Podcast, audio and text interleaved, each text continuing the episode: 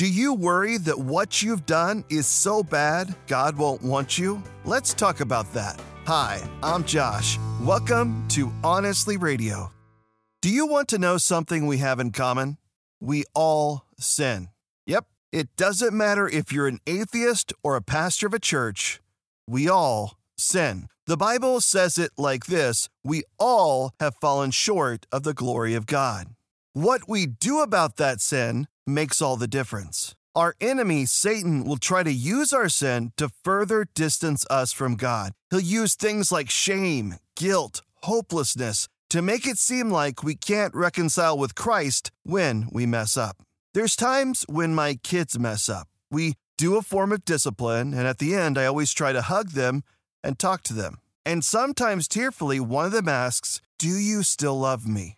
The question is not about my character, but about how they feel about themselves and what they've done. I'm also not offended by it. It creates an opportunity to reaffirm our relationship. Of course, I love you, I say. You're my child. I forgive you. Let's make better choices next time. King David had a similar moment with God. He had sinned horribly and was wrestling with the awful things he had done.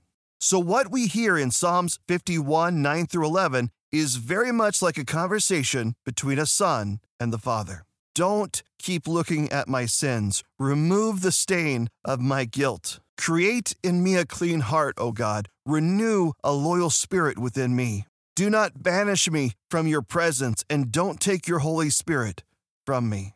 It doesn't matter what you've done. As long as your heart beats, God will forgive you. He longs to be close with you as a father does with their child. My encouragement to you is to ask God for his forgiveness. He will grant it. And then take it one step further, as David did, and pray this Create in me a clean heart, O God. Renew a loyal spirit within me. Forgiveness is not a license to sin, but a beautiful gift to bring us closer to Jesus. I pray you embrace God's Word. Thanks for joining us on Honestly Radio. Embrace Jesus Christ, embrace true purpose.